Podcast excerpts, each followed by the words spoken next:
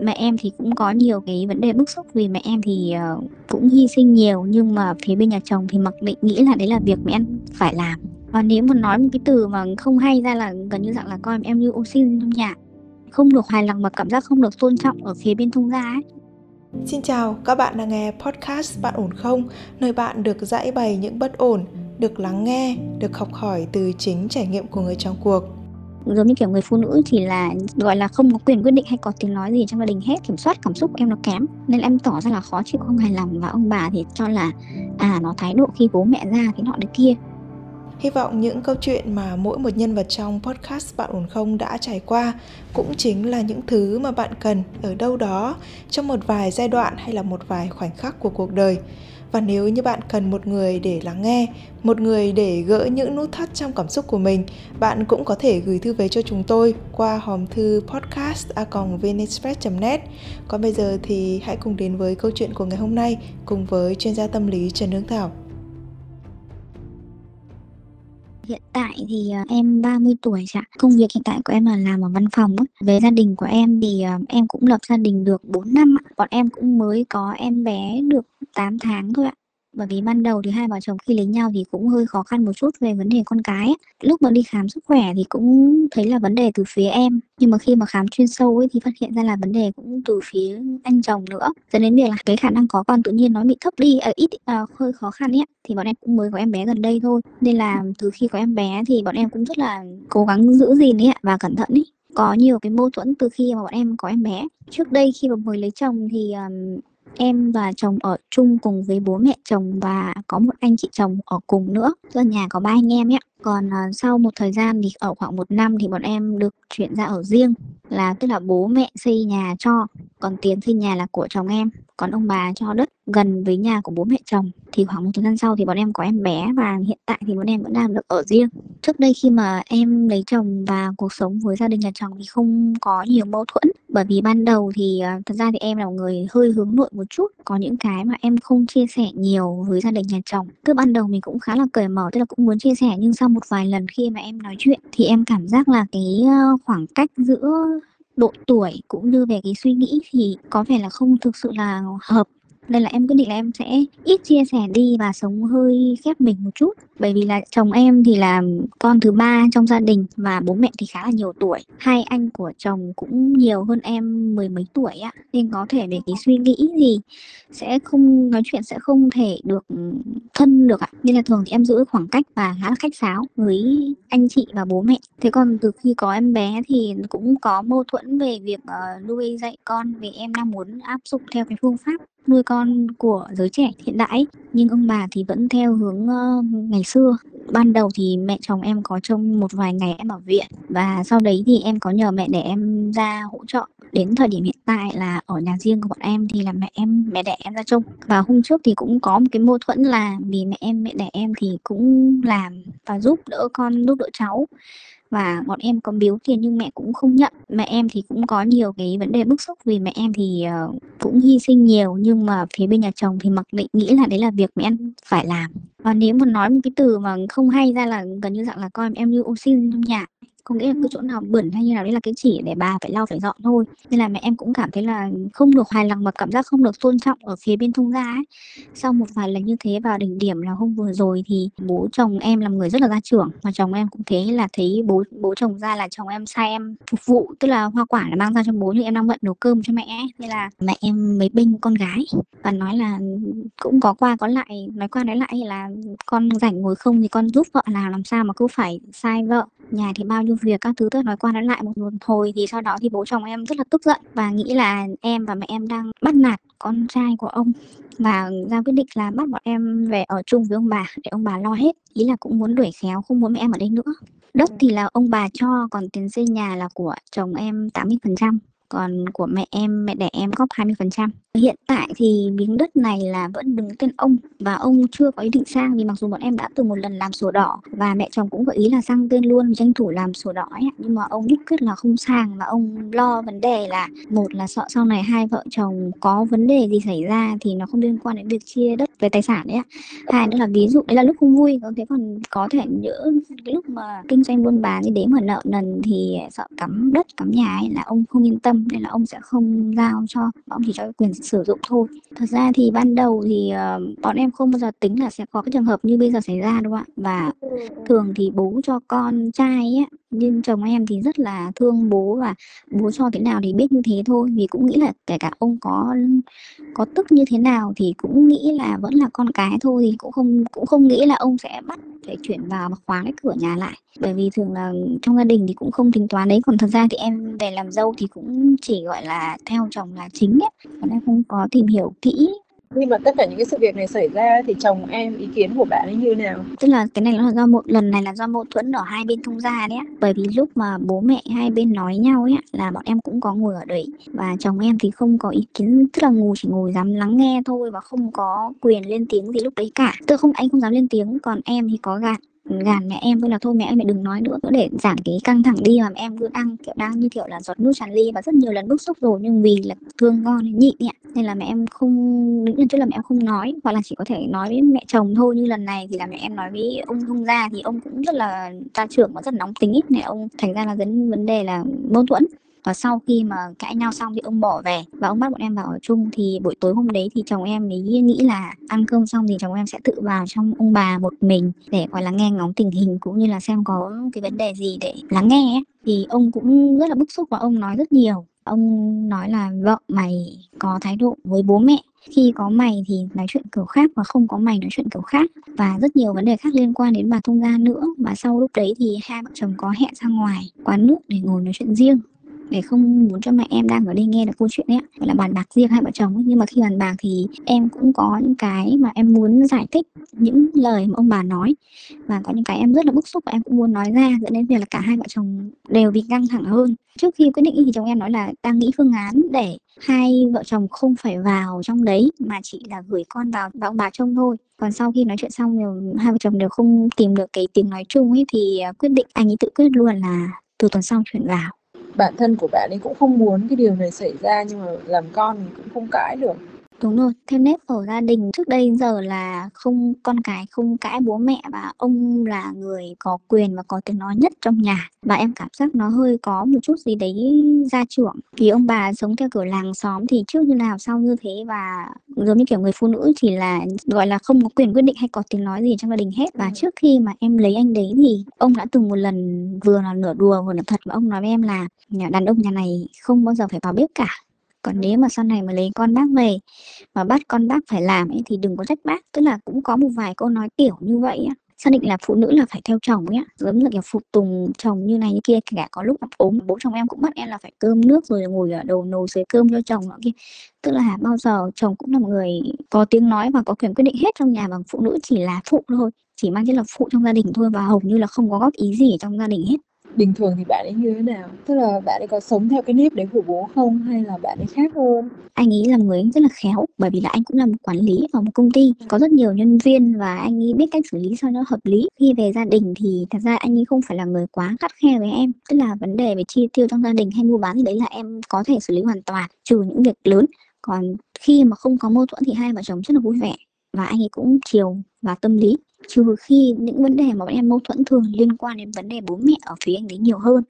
Em ví dụ là khi bố ra lại thường anh rất rất muốn thể hiện cho bố thấy là con là một người có thể là bảo bọn làm này làm kia như kiểu thể hiện ấy thể hiện theo kiểu giống như bố anh ấy là gia trưởng là sai này làm này làm kia kiểu như vậy. Thì mình phải khéo theo vấn đề xử lý đấy. Và nếu mà có mâu thuẫn gì tức là em với bố mẹ đã từng mâu thuẫn về vấn đề là trông con trông cháu và nuôi dạy cháu ấy con cháu ấy, thì em không đồng ý một vài quan điểm của ông bà thì ông bà lại ra vẻ là không thoải mái với những điều đấy và nghĩ là con dâu đang soi xét mình hoặc là nó nói không lọt tai và về nói với con trai. Sau đó em với chồng em lại mâu thuẫn, tức là lại à, khúc mắc trước đây khi mà chưa có con cháu chung ấy thì à, vẫn rất là thoải mái nhưng từ khi em để em bé xong thì bắt đầu mâu thuẫn nhiều hơn. Vì cái việc mà em muốn cho con sử dụng con ti bình và mẹ em thì không ủng hộ cái việc đấy và vẫn làm theo kiểu ngày xưa mà em muốn rèn easy nhưng ông bà không ủng hộ cái việc easy đấy. Cứ mỗi lần cháu ngủ là vào dựng cháu dậy là bế rồi hát rong rồi du rồi cho nó chơi. Tức là em không ủng hộ cái việc đấy cho lắm em đang muốn rèn theo cách của em và em có tìm hiểu nhưng ông bà thì không nói chuyện theo người đấy ông bà là chẳng làm sao cả. Và ngày xưa tao trông cháu nuôi cháu vẫn lớn hết tức là có rất nhiều vấn đề phát sinh từ khi em có con. Và em vẫn muốn là nó được rèn theo nếp ăn nếp ngủ để sau này em có bận rộn hay như thế nào đấy thì nó nhàn hơn rất là nhiều.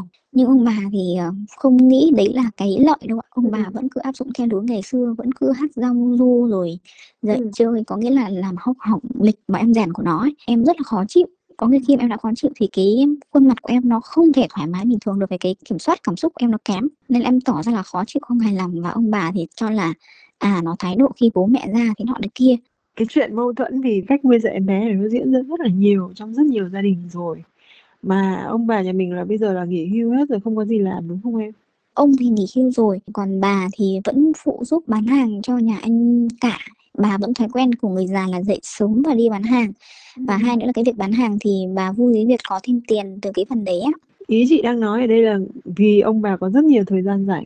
Đúng rồi bà muốn chơi với cháu và muốn chứng tỏ mình có ích trong cuộc đời này. Chứ còn cái độ tuổi của cái người về hưu ấy khi mà họ vừa mới về hưu họ chống chánh họ họ khổ lắm em. Tức là họ bị cái cảm giác là ừ, giống như kiểu tôi là người vô dụng ấy tôi không được làm gì ấy thế mà bây giờ khi mà mình bảo với với bố mẹ là bố mẹ không được làm cái này cái kia, bố mẹ phải làm theo cái ờ, nghiên cứu của con, thì ngay lập tức trong lòng họ trào lên một cái nỗi hơi uất ức một chút xíu ấy. Nhất là với cái người bố chồng em lại là ông hơi gia trưởng một chút. Thì ông càng muốn thể hiện cái điều đấy. Tại sao chị nói được với em cái điều này? Bởi vì chị cũng đã trải qua rồi. Cái độ tuổi của em vẫn còn là cái độ tuổi mà mình có thể linh hoạt, mình có thể linh hoạt trong cách nhìn nhận về cuộc sống, hoặc là nhìn nhận về mọi người mình không quá cực đoan đấy em chồng em là một cái người mà chị thấy là anh cũng khá khéo léo đấy. Nhưng mà người ta làm con mà, người ta cũng có nhiều cái khó xử. Và anh ấy cũng có giải thích này nọ các thứ thì chị nghĩ là anh ấy cũng là một cái người được thôi, không phải gì. Thì chỉ có điều là anh cũng rất bất lực trong cái chuyện mà không thể giải quyết mọi thứ theo cái ý mình muốn. Thì hai vợ chồng sẽ kết hợp được với nhau tốt. Hai vợ chồng có thể bàn bạc với nhau để mà vượt qua cái cơn khủng hoảng này. Nên bây giờ mình sẽ đi vào chi tiết hơn một chút xíu ha tức là về cái góc nhìn tổng quan thì chúng mình nhìn thấy là nó như thế rồi.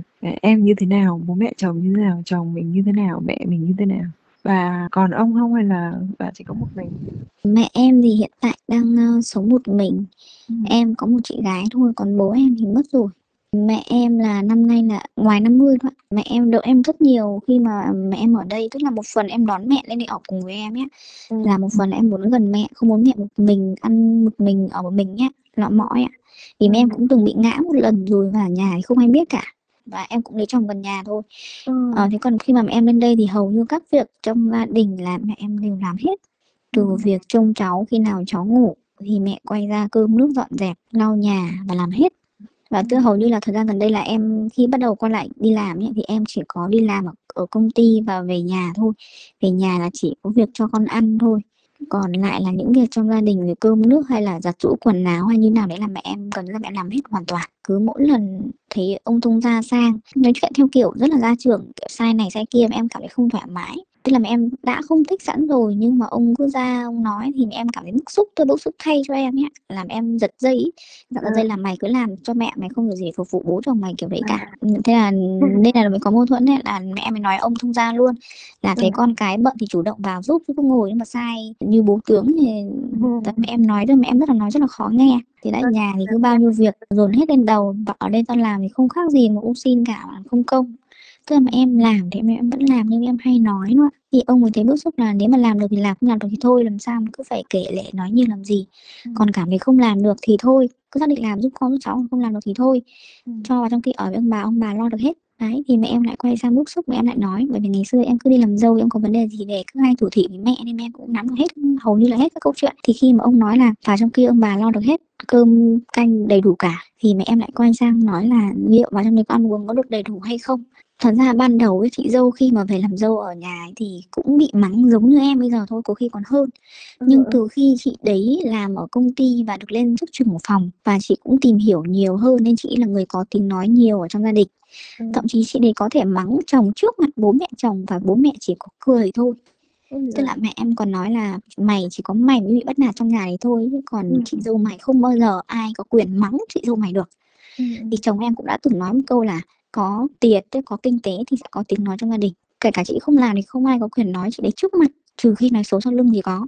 Chứ còn để mà can thiệp vào việc nuôi dạy con hay như nào đấy thì không không có ai can thiệp nổi. Nên là mấy đứa cháu đấy mà ông bà có thấy không hài lòng thì cũng chỉ, gọi là, nói chúng nó khi mà không bố mẹ chúng nó ở nhà thôi em đi làm mà thật ra thì cái cái vị trí em làm ban đầu thì nó là nhân viên nhưng cái thời điểm mà em lấy chồng thì em lên chức trưởng bộ phận tức là bọn em làm trong một cái công ty nhỏ ạ.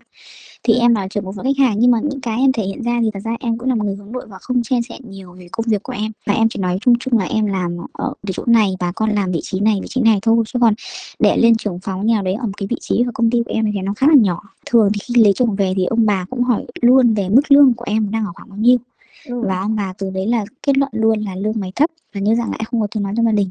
Và hai nữa là mình không thể hiện cho người ta thấy được là mình có giá trị. Chỉ là một đứa nhân viên quèn bình thường và nhiệm vụ của mày là về phục vụ nhà chồng rồi cơm nước kiểu như vậy thôi. Và em cũng không có giao du không bạn bè nhiều. Cái chị kia thì tiền chị làm ra có giúp ích được gì cho nhiều gia đình nhiều không? Hay là chỉ phục vụ cho cái gia đình nhỏ của chị ấy? chị đấy thì đang ở chung với bố mẹ khi mà chị kiếm được nhiều như vậy thì chị cũng có thay đổi và sắm sửa một vài đồ ở trong gia đình để phục vụ cho cá nhân chị là chính thật ra là cũng có. Em ví dụ như ban đầu chị về chị ngại khoản về rửa bát chẳng hạn chị mua cái máy rửa bát luôn. Thế thì cái việc mà không phải đóng góp gì cả ấy mà mà chỉ cần biết được là làm rất nhiều tiền như thế là mình sẽ có tiếng nói ấy, thì theo ý chị là em nên có một cái sự khẳng định về cái giá trị của bản thân mình bằng cái cách đấy, bởi vì nó cũng không thiệt hại gì cả để thay đổi cái vị thế của mình. Nhưng mà cái quan trọng nhất ở đây ý là em phải có cái lòng tin vào bản thân. Chứ còn trong suốt cái câu chuyện này chị thấy em rất là nhường, biết là thương chồng mình và anh ấy cũng rất là tốt. Thế nhưng mà em nhìn cái tình hình như thế ở trong gia đình là em phải hiểu được là nếu mà mình cứ hiền như thế thì mình sẽ rơi vào cái hoàn cảnh là cái người duy nhất mà bị bắt nạt ở trong này thôi. Thế thì Ừ. làm sao để mình không bị bắt nạt nhá? Thì mình phải mạnh ở trong nội tâm ấy em. Tức là Ừ. mình phải hiểu được là ừ tôi có cái giá trị gì và tôi có cái vai trò như thế nào. Thì lúc đấy là tôi mới có được cái tiếng nói đúng của tôi. Thế còn bây giờ hiện tại là chị có cảm giác em không xác định được đúng cái cái giá trị của em ấy. Cho nên cái lúc đầu mà nói chuyện với em ấy chị luôn luôn nhấn vào cái chuyện là em phải xác định được là ừ cái sự đóng góp của em ở hai vợ chồng là như thế nào rồi của cả mẹ em nữa chứ có phải không đâu. Thế thì Ừ. cái việc mà bị đuổi ra khỏi nhà và khóa cửa như vậy để bắt về ở chung như thế thì nó có đúng hay là sai? Bởi vì là cái này đâu phải thuộc quyền quyết định của hoàn toàn của hai ông bà. Em cảm giác là một là em không khéo nói hai nữa là em nhìn thấy bố mẹ chồng em kiểu như nếu mà nói bạn bè thì nói kiểu giả tạo ấy nên là em ấy có một cái dè chừng á Nên thành ra để mà em thoải mái ví dụ ông bà sang thử em nhớ ra câu chuyện à hôm qua bà có nói xấu mình cơ mà. Mình đã cảm giác mình như kiểu muốn muốn chung ngươi rồi ấy. Cãi thì không cãi rồi nhưng mình kiểu chung ngươi ấy.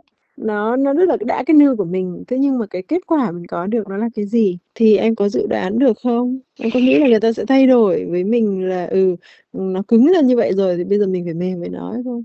Tức là có những cái kiểu người mình mình làm một cái gì đấy mình sẽ biết ngay được kết quả. Và thông thường á con người của mình rất là nhạy cảm mình sẽ hiểu được ở cái đối phương mềm nắn rắn buông họ có quá phụ thuộc vào mình hoặc là họ có quá nặng tình cảm với mình để đến lúc mình cứng lên thì họ sẽ phải buông không em định theo kiểu chung ngươi ấy em bảo em là con sẽ không cãi con chẳng có phản ứng gì trong nhà cả. Có nghĩa là bảo là con này thái độ lười lõm hay gì đấy em không có thái độ gì hết chỉ là em không tham gia cái việc gì trong nhà thôi. Và em nói là em có thể tự sắp xếp công việc và em ôm con còn không khiến ông bà trông như nói theo một cách khéo léo để khi mà ông bà có kể lại với chồng thì thấy là em chẳng có thái độ gì cả có nghĩa là em không khiến ông bà trông thôi em không khiến sờ vào con của em thôi ừ. nhưng mà sau cùng thì à, bạn em cũng khuyên là không nên như thế và Ừ. bảo là đã ông bà đã bảo vào thì cứ vào theo kiểu vui vẻ mình chấp nhận vào và Ừ. mình phải coi đấy là nhà mình và nếu mà em cảm giác là không thoải mái khi ở nhà kiểu như thế và không nhất thiết là phải sắp xếp công việc để ở nhà với con nhiều hơn đâu mà em cứ làm theo đúng công việc của em đang làm theo đúng giờ giấc thậm chí có thể về muộn hơn để ông bà Ừ. thấy rằng em cũng đi làm cũng kiếm Ừ. tiền và cũng vất vả và ông bà sẽ phải tự xoay lộn cuộc sống với nó Ừ. cái việc chăm nó ở nhà để ông bà thấy Ừ. việc mà chăm trẻ con nó rất là vất vả Mình không phải là mình thờ ơ với tất cả mọi thứ nhưng mà đấy là một cái giải pháp mà chị thấy rằng rất nhiều người đã làm và đã thành công bởi vì là cái việc chăm con nít nó không hề đơn giản. Em nghĩ là nếu như mà em sống một cuộc sống giống chị dâu em em có thấy thoải mái hơn không? em chưa thể làm được như thế vì chị cũng khá là khéo léo trong vấn đề về mối quan hệ ở trong gia đình và chị đứng là chị đấy cũng có giá trị của chị đấy nữa nên là bất kể chị nói và chị thể hiện là chị biết rồi vài thứ tiếng ngôn ngữ thế này kia nó là cái để ông bà tự hào và khoe với người khác rằng con dâu ông bà rất giỏi nên là khi mà chị nói gì giống như kiểu mỗi lần chị nói một câu ra nó như là kiểu là chân lý triết lý trong gia đình ấy như kiểu là chị biết hết mọi chuyện ấy nên là ông bà chỉ có nghe thôi còn Ừ. em mà nói cái gì ông bà ui vì mày thì biết cái gì Em có nghĩ đến cái chuyện mà cải thiện vị thế của mình một chút không? Ừm, thật ra thì, ờm, bởi vì em bị mắc ở cái vấn đề là một là cái tầm hiểu biết của mình bị giới hạn và cái cách mình truyền đạt thông tin không được hợp lý, nó không được logic và cái người nghe họ không muốn nghe. Em không biết gì hết nên là thường những câu nói em nói ra thì nó không mang cái giá trị gì cho người ta cả và coi thường luôn ấy. Thế cho nên chị mới bảo là để cái cái hành trình mình khẳng định giá trị của mình nó là một cái hành trình mà nó tương đối là dài. Và mình cần phải có thời gian để chứng minh cái điều đấy. Với lại thật ra mà nói là em phải có cái sự tự tin từ bên trong nếu như mà em cải thiện được ở bên ngoài nhưng em vẫn không tin vào chính bản thân mình thì nó không thay đổi được thái độ của người khác với mình á bé. Trước mắt là để cho cái uh, tình hình nó dịu bớt cái sự căng thẳng. Nói thì là chị đồng ý nhưng mà cái cách nói và cái cái vị thế của mình mình tự xác định cái vị thế của mình và cái cách nói của mình để nó đạt được hiệu quả và em luôn nhớ dùm chị nhé là mình luôn luôn phải tập trung vào cái mục tiêu mà mình muốn đạt được là gì để đừng để những cái chuyện nhỏ nó làm cho mình bị sao nhãng và làm cho mình bị kiểu như là mình vì những cái chuyện nhỏ mình đánh mất cái mục tiêu lớn Hy vọng là em em làm được. ừ, ừ, được ấy mà thì tất cả những cái gì mà chị đã nói với em thì nó đều phù hợp với tính của em hết Vâng, em cảm ơn hai chị. Vâng, các bạn thân mến, khoảng cách thế hệ, những mâu thuẫn trong quan điểm, phương pháp nuôi dạy con là vấn đề mà mình nghĩ rằng rất là khó tránh khỏi khi bước vào đời sống hôn nhân. Tuy nhiên ở trong từng trường hợp với những tính cách và mong muốn khác nhau thì mỗi người lại có những cái khó riêng. Nhưng mà dù sao thì cũng rất là khó thay đổi những định kiến, những quan điểm đã ăn sâu vào tiềm thức.